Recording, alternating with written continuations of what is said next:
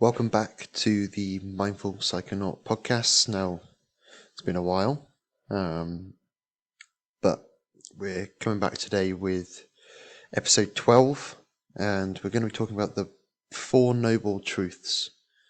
So, um, get started. So, the four, the four Arya Satyas are the, the noble truths of Buddhism.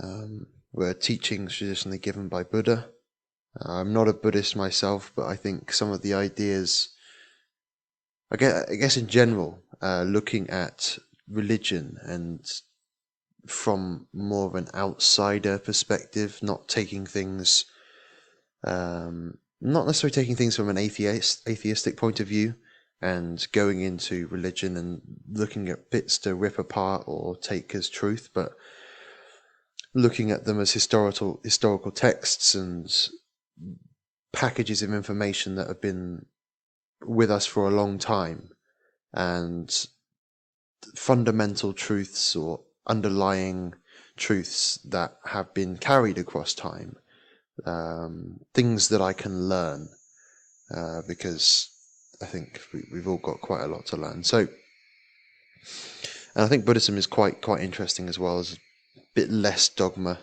um, than other religions, and I think a lot of the uh, ideas around mindfulness are quite, well, the mindful psychonaut podcast, uh, the mindfulness aspect of um, Buddhism and similar practices have been quite interesting and intriguing for me regardless. So actually that's that's something that has drawn me closer to this idea. So the four noble truths um, the first noble truth being dukkha, um, speaking about suffering, the incapability of satisfying and, and pain. Uh, dukkha is an innate characteristic of existences in the realm of samsara. And samsara is a Sanskrit word that means world and encapsulates the cyclical concept of death and rebirth.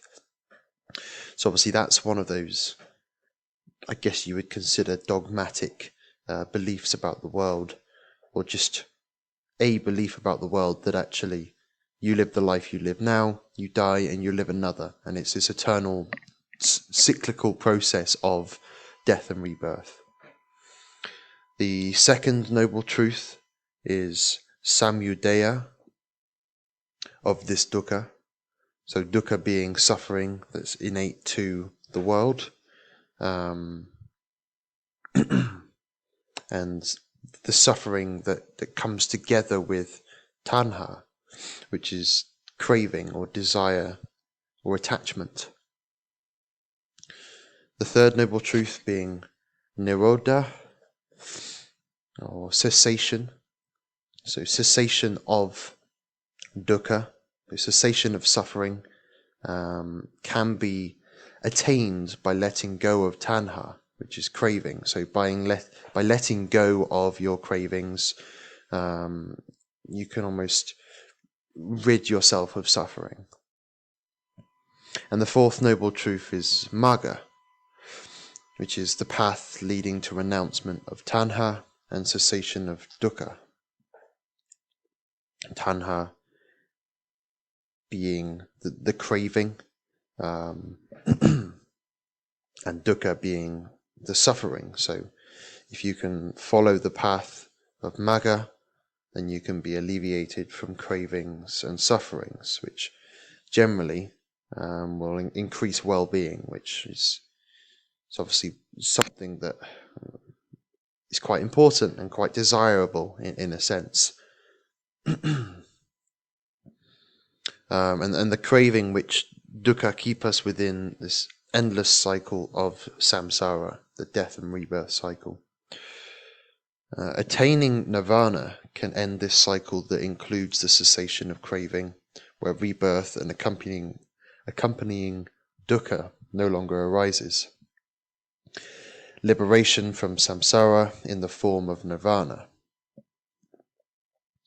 Now, um, in Buddhism, there's a path called the Eightfold Path, uh, which can bring about some sum summum bonum, or the highest ultimate good of Buddhism. Uh, so it's it's that something to strive for in life. There's eight eight different practices that are, are preached here. Now, it's important to mention, or not necessarily mention, but to, just to realize that, as with all kind of historical texts, or take the Bible for example, there are things in the Bible that are said, and some people take as the word and know anything against that or different to that is well, is against the word of God, and sometimes it's more almost that guidance of, hey, this was written quite a long time ago by humans. This is not necessarily the word of God, but a, a guideline for how you should act. Um, and I think some of the things in here need to be taken with that almost. Here are the guidelines. It's not necessarily as specific as this says. Um, or isn't necessarily the all inclusive specifics for achieving nirvana, uh, but the principles that promote how to live a noble life. so the first practice is um, right resolve or intention. So giving up your home to adopt the life of a religious mendicant or beggar. Uh, it aims to an environment of non sensuality, loving kindness, and compassion to aid the cont- contemplation of impermanence, suffering, and non self, uh, the last of which being the recognition of ultimate experience, or ultimate existence of experience, and the non existence of permanence or stability. So, quite a lot of big words there, which confuse myself sometimes when I read them, but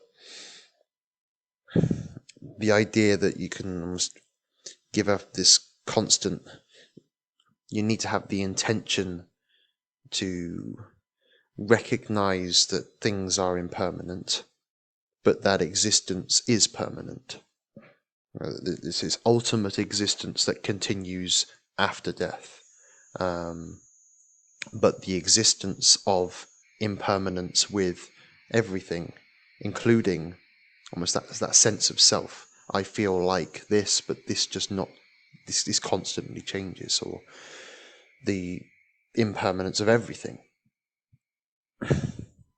Uh, practice two being right speech, so no lying, rude speech, informing others about opinions that might cause them harm or cause harm in the relationship. Obviously, criticisms of someone that is going to be constructive um, is really important, and I don't think applies to this. I think this is almost this person said this about you.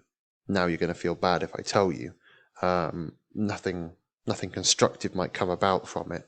It's just going to cause harm on the other end. Um, practice three being right conduct or right action.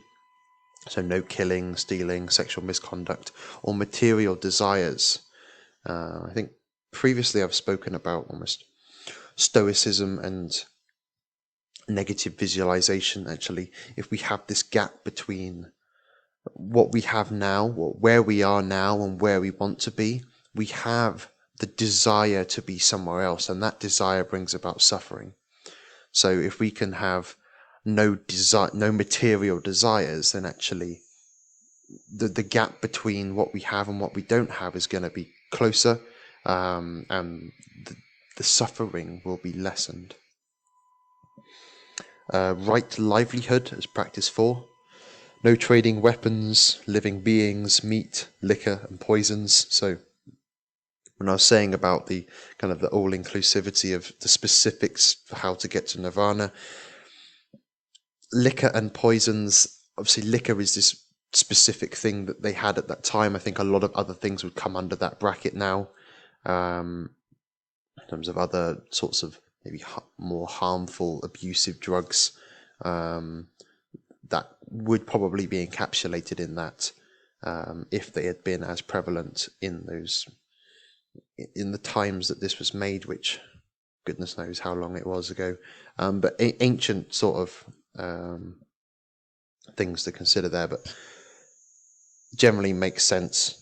No trading weapons, no living beings. So like sort of like, I guess that would come under animals, but also other humans, um, things that some people recognize as a whole, not to trade living like actual other people, um, that is now recognized in most places across the world. Um, meat, maybe not so much. Liquor, poisons, not so much. Weapons, also not so much. Uh, I mean, obviously, living beings as well. That happens in the world still. Um, but something quite quite noble to live by. Uh, practice five: right effort. So, preventing the arising of unwholesome states and generating wholesome states. So unwholesome states including sensory desire, so the desire to the desire for thirst, the desire for hunger, or no, not not the desire for thirst or hunger, but almost the, the, the fulfilling nature of I am thirsty and therefore I would like this. I'd like the sensory desire of quenching that thirst, of uh, filling my hunger, sort of thing.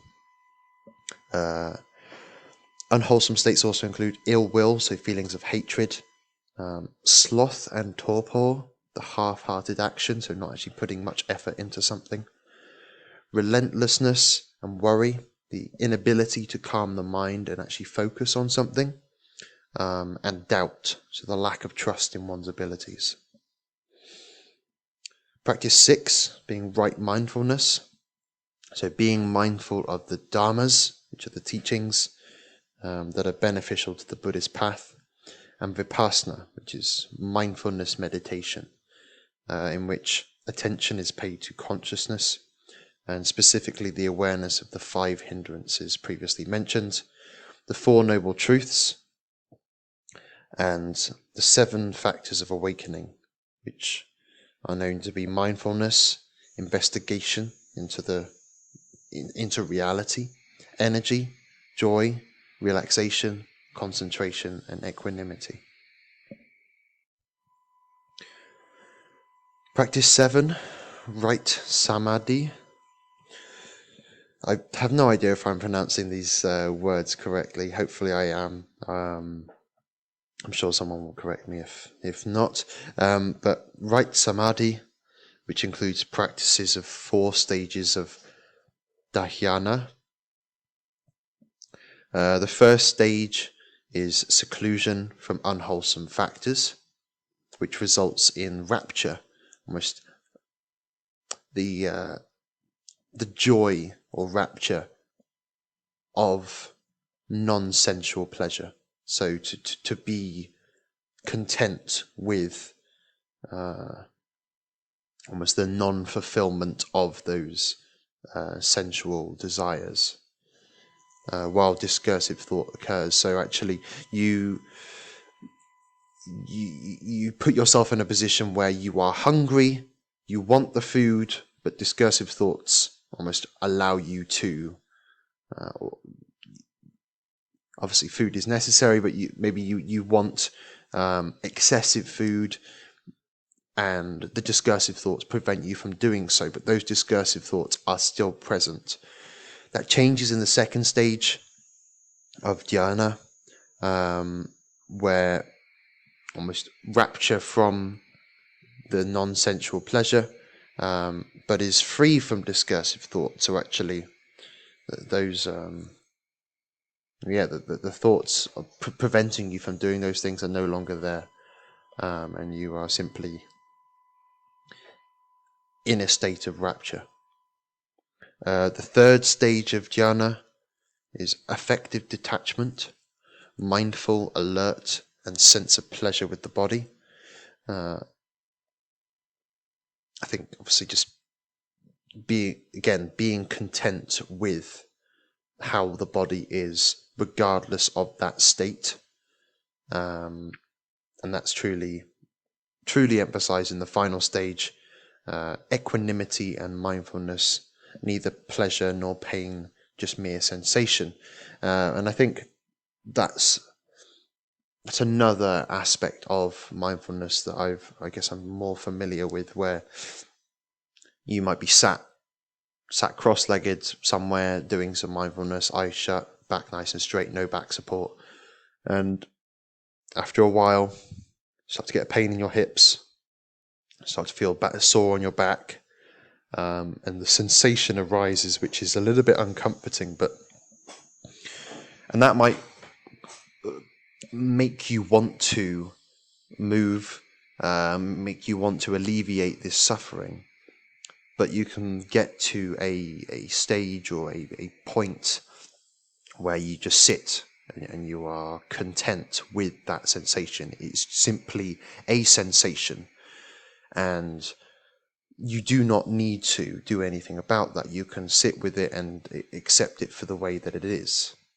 Um, neither in a pleasureful sensation or a painful sensation, it's simply sensation. Uh, so to be content and uh, in a state of equanimity with that. Um, so that was the right samadhi, and the final practice is right view. Uh, the, knowing that our, our actions have consequences beyond death as rebirth follows. And this encompasses what's known as karma, which affects one's future in current life, as well as the nature and quality of future lives. Uh, so, one that does follow these eight practices can bring about almost this ultimate or highest good of Buddhism, that is nirvana, the state of nirvana. And initially, when one reaches the state of nirvana, they're going to be in a, a state of sopadishesa nirvana with substratum of life remaining. Um,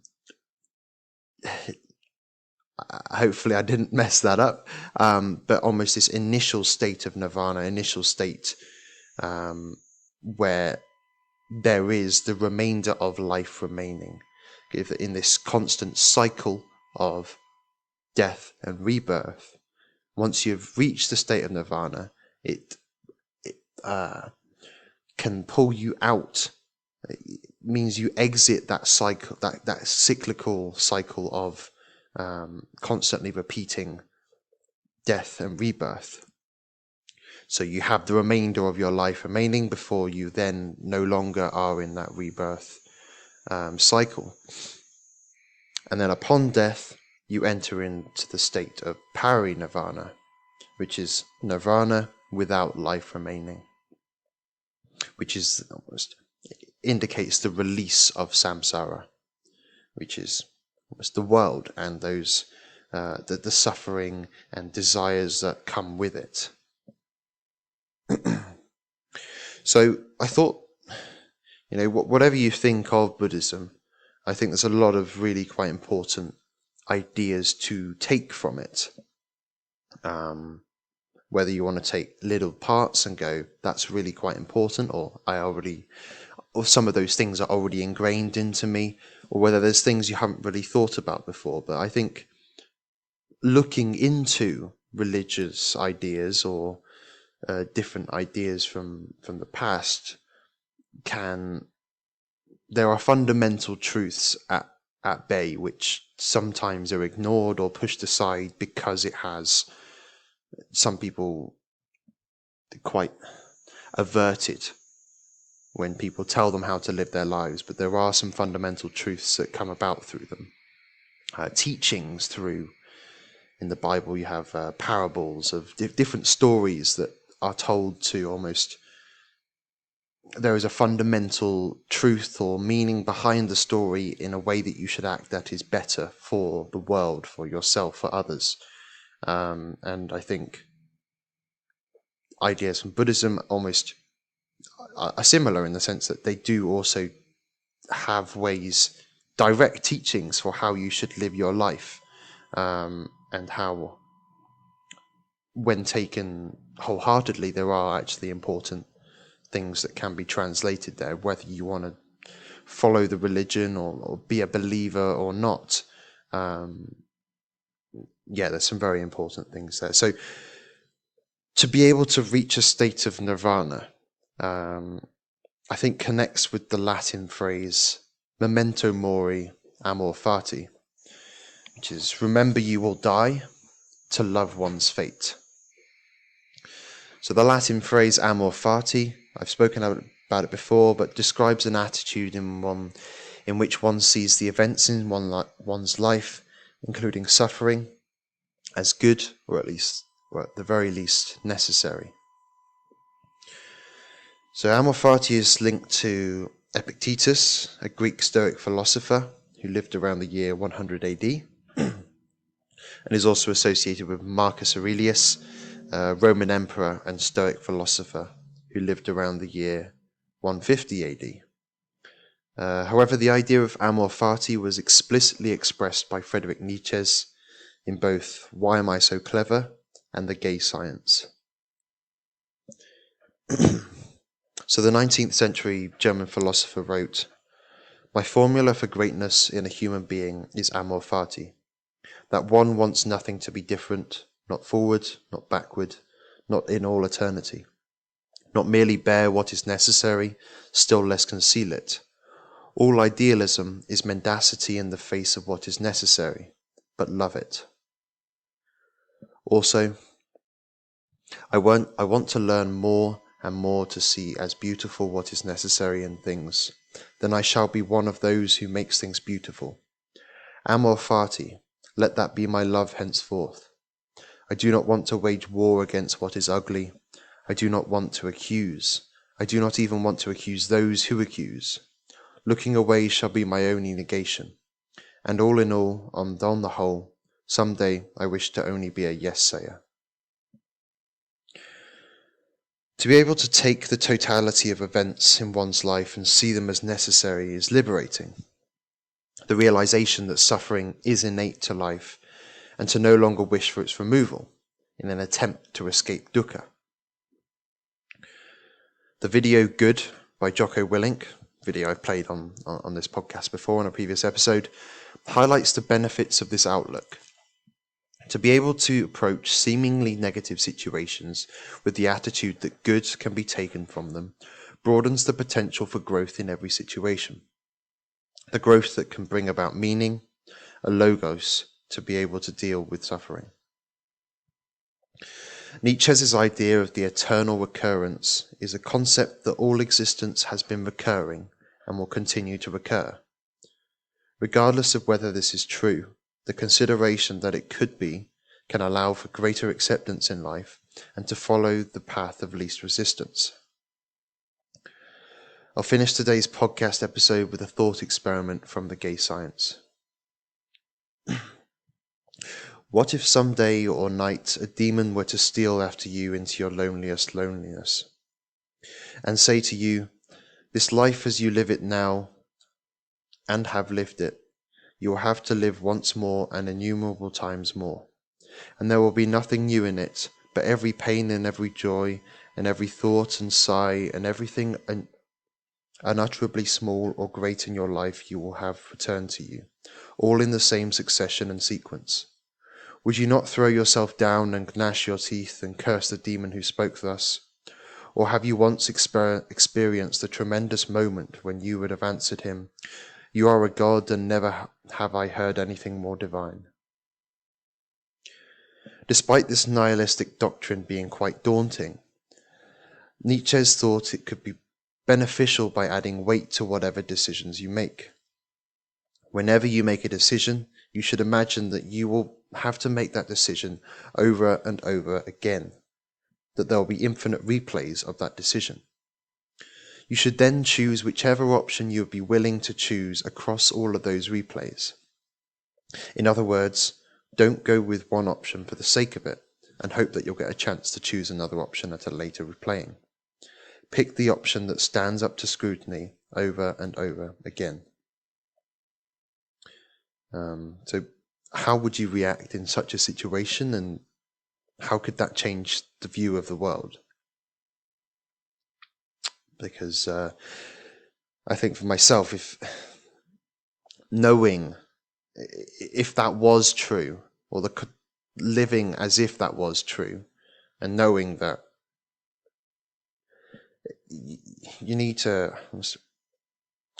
picking picking the path or the doing completing actions that will best put put you in the best position essentially not for yourself now but also for your future selves for the rest of your life for all of the lives that or every time you repeat that life actually you're not going to make it any worse than it needs to be because it's going to happen eternally forever.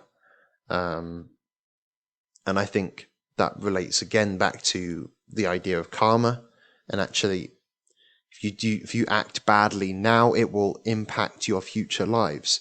And you act badly now and it not only makes your current life worse but if the current life you live is if the karma is going to carry across and you're going to live a that karma will make that future life that you live worse or even if it's going to make your current life worse, which you then have to play again and again and again.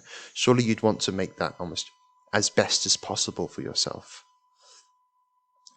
Um, but a variety of different ideas. Um, I think again, amor fati is it's a funny uh, a funny quote. Um,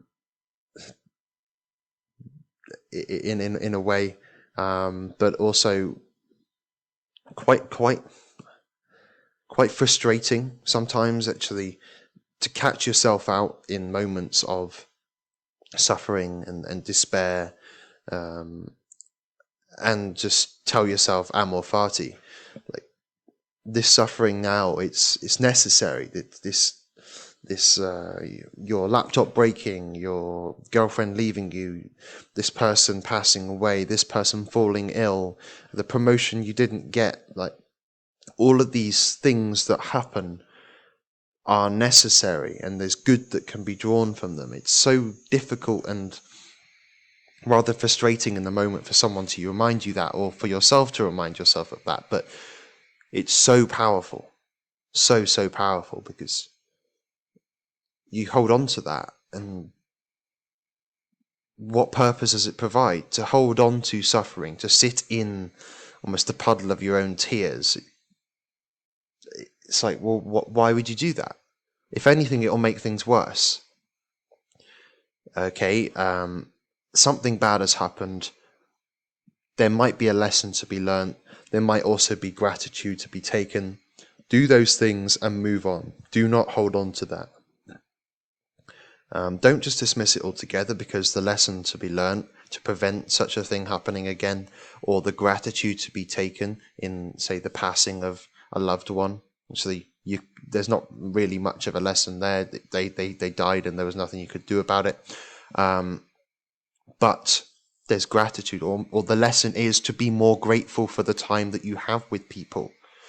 To, again, look at the other Latin phrase, memento mori, remember you will die. Actually, it's quite morbid and uh, went through a, I wouldn't say it went through a phase, but um, the topic of conversation, I guess, at the start of this year was like, what do you think about death? Why, why do you tell people um, the things that you do about people dying, the afterlife, heaven and hell? Uh, where do people go when they die? How do people deal with death? All these ideas around death. It's so um, it's so interesting, and I think I want to have the discussion because not many people talk about it, and some people just have some ideas and hold them. They don't, they don't really want to think about death because it is quite scary. Um, some people will think about death but won't truly consider it, and to know that you might die tomorrow or today or in the next 20 years or even in 70 years time and you have a wonderful life and, and you live long and you get to experience a lot of different things. It will happen um, and i think you need to be prepared for that. And you need to live your life so that you you know i don't think you should have any regrets in life. There are lessons to be learnt from actions that you might have, you know, in those re- almost regretful actions. But I think the actions that you do that some people will often say, "Oh, I regret doing this. I regret doing that." I, I don't necessarily see myself to have any regrets because I think amor fati, to the, the, the acceptance of the things that have happened in the way that they have happened, has made me who I am now. Um, and the lessons that have been learnt or that are still yet to be learnt from actions in the past, from occurrences in the past, can allow me to almost live my life and go, well, I could die, and I'm going to act in a way that means if I was going to die, actually, I'm quite fulfilled with the life that I'm living. I'm I'm proud to do the things that I do, and I'm not going to have these last thoughts of I wish I did this, I wish I did that. There are things if there's things that you want to do or things that are important, you should do them. And I think future episodes will I guess having conversations with people about things that are interesting to you and not just this surface level. I think actually to have a deeper conversation with someone, to get to know someone, to um, to talk to your family members or friends about something important. Like sometimes there is that intimacy between people and they're able to have a heart to heart, express themselves fully. Um, and sometimes people can't do that. Uh, or can't do that for certain reasons. And to understand those reasons or to take a look at them rationally and go, well, why won't I talk about that thing? It's the, the fear of embarrassment or the. There's a variety of different reasons why you might not talk to someone about ideas such as this or ex- truly express yourself the way you want to. And I think we need to look at those and go, well, is that am I being rational about this? Because often we are very almost misconstraining or misportraying the pros and cons of each each idea. For example, like to talk about death with a work colleague, you know, that might be something that you want to do, or that say for for myself, it's not necessarily a, a massive desire. Like, oh, I can't wait to get into work today to talk about this. Um, but to be able to go in and think, I wonder what this person thinks of this. Because I'm contemplating death myself and I'm contemplating what it's like to live a life um, where you don't think about death, or now that I've thought about death, how important it is to me, I wonder what other people think.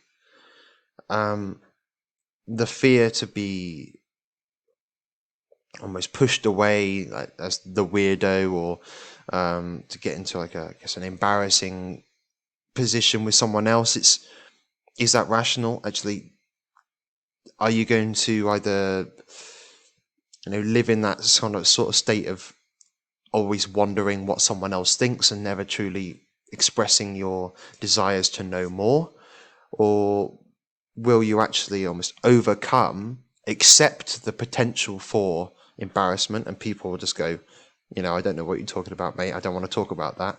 Um, that might happen, but uh, on the other hand, you might actually have a very deep conversation with someone, which is meaningful. Finding things that give you meaning, meaning in life. Um, it's one of the things that has grounded me this year. What can I do that gives me meaning in life? Because those are the things. Meaning is what I need to deal with suffering. One of the things I find meaningful are conversations, conversations with other people because people are interesting, um, and conversations not limited to, oh well, this person kind of expresses the things that I want to talk about with, but people that might not necessarily express that, but you can initiate that. You know, family members that have quite you know, the, the relationship with people changes over time. Your your mum will look after you, and you're not going to have deep metaphysical conversations with her unless she starts talking about that or you start talking about that. That conversation is never going to start unless one or the other happens. Um, or talking about death. You know, that doesn't happen. Um, sometimes, even when death occurs, that sometimes doesn't happen or it happens, but nowhere near as much as should be spoken about. Um, so it's almost trying to overcome those those ideas and having meaning and and different, I guess, different ideas in the sense of Buddhism or these kind of Latin Stoic phrases, memento mori, remember that you'll die, amor fati, to love one's fate. There's there's a lot to be taken out of that, and actually the principles themselves can can make you live can allow you to live a life that is almost more free of suffering, or at least not necessarily more free of suffering, but better able to deal with the suffering to uh, to get out of the puddle of your own tears and actually move on with your life because there's so much time and energy that can be wasted um, sitting there and just waiting for something to change waiting for something to to improve when actually you could just say that happened i can learn a lesson how am i moving forwards from here uh, because there's a lot more that you can get um, when when you do that, and you're you're going to be almost working to better your future self as well as your current self um, by by perceiving things that way. so, hopefully, that's been an interesting podcast episode. The Four Noble Truths of Buddhism. Uh, some of the words I'm sure I've I've uh, completely scrambled up the, the sayings, but um, interesting nonetheless. And I think listening to Jordan Peterson and his, I guess, take on religion, and uh, speakers like Sam Harris, who is traditionally quite an atheist, and having them debate each other and listen to the conversations that they have is is quite interesting because it's pulling out these these key ideas and stories and fundamental truths that are hidden within a story or a doctrine, um, or even just in the teachings that come along with doctrine and dogma. Uh, I think it is quite in, quite interesting and quite important to look at them from a range of sources. I think growing up, I was born brought up in a Christian household, um, and I was never really thought twice about it, but took on the different stories and ideas of Christianity and the Bible, and there are fundamental truths that I hold dear now. Um, that I, you know, uh, treat yourself as if, like, as you treat your neighbor. It's like thing, things like that. Well, yeah, we probably should treat people with kindness um, to reduce suffering. Um, but taking it away from the stories themselves that actually this thing did happen and just seeing the underlying meaning behind that story, regardless of whether that actually happened or not, um, and being able to do so with other ideas, with other religions, and, and things like that, which makes it quite interesting. I think it's the ability to take on other people's ideas, to contemplate um, not necessarily to believe them wholeheartedly, but what that might mean for your interpretation of the world. Uh, I think it's very similar with ideologies. It's okay, I have this ideology, uh, or to consider other ideologies. Generally, ideologies in, in general might not be the best um, thing to hold on to. It's quite so your, your, your pattern of thinking is rigid if you say, I have this ideology, but I'm not flexible. But, but to, to be able to have your own ideas and to play around with others, to play around with certain ideologies and consider what does the world look like? What are the, the impacts of believing this, to truly understanding this? Um, because some of the impacts can be um, remarkable, they can be devastating. It's almost the idea that, well, if I act in this way, I act. Like, if you truly believe some of the ideas that might be presented in religion, for example, you can end up being a good person. Um, on the other hand, it could excuse or um, not necessarily excuse, but a moral person may believe that it is right to do what most people would see as immoral actions, like killing, um, in the name of a religion or uh, in the name almost the, the justification that some text has said something about the truth about the world. If you do this in the afterlife, you will be granted X, Y, and Z, X, Y, and Z possibilities or, or occurrences. So, um, yeah, a lot, a lot of different things that can be pulled from religious ideas and, and, and considering alternate opinions where you can under, maybe you can understand a little bit more about how how someone functions the way that they function. Why do they think like that? And how does that change the way they act and and do in the world?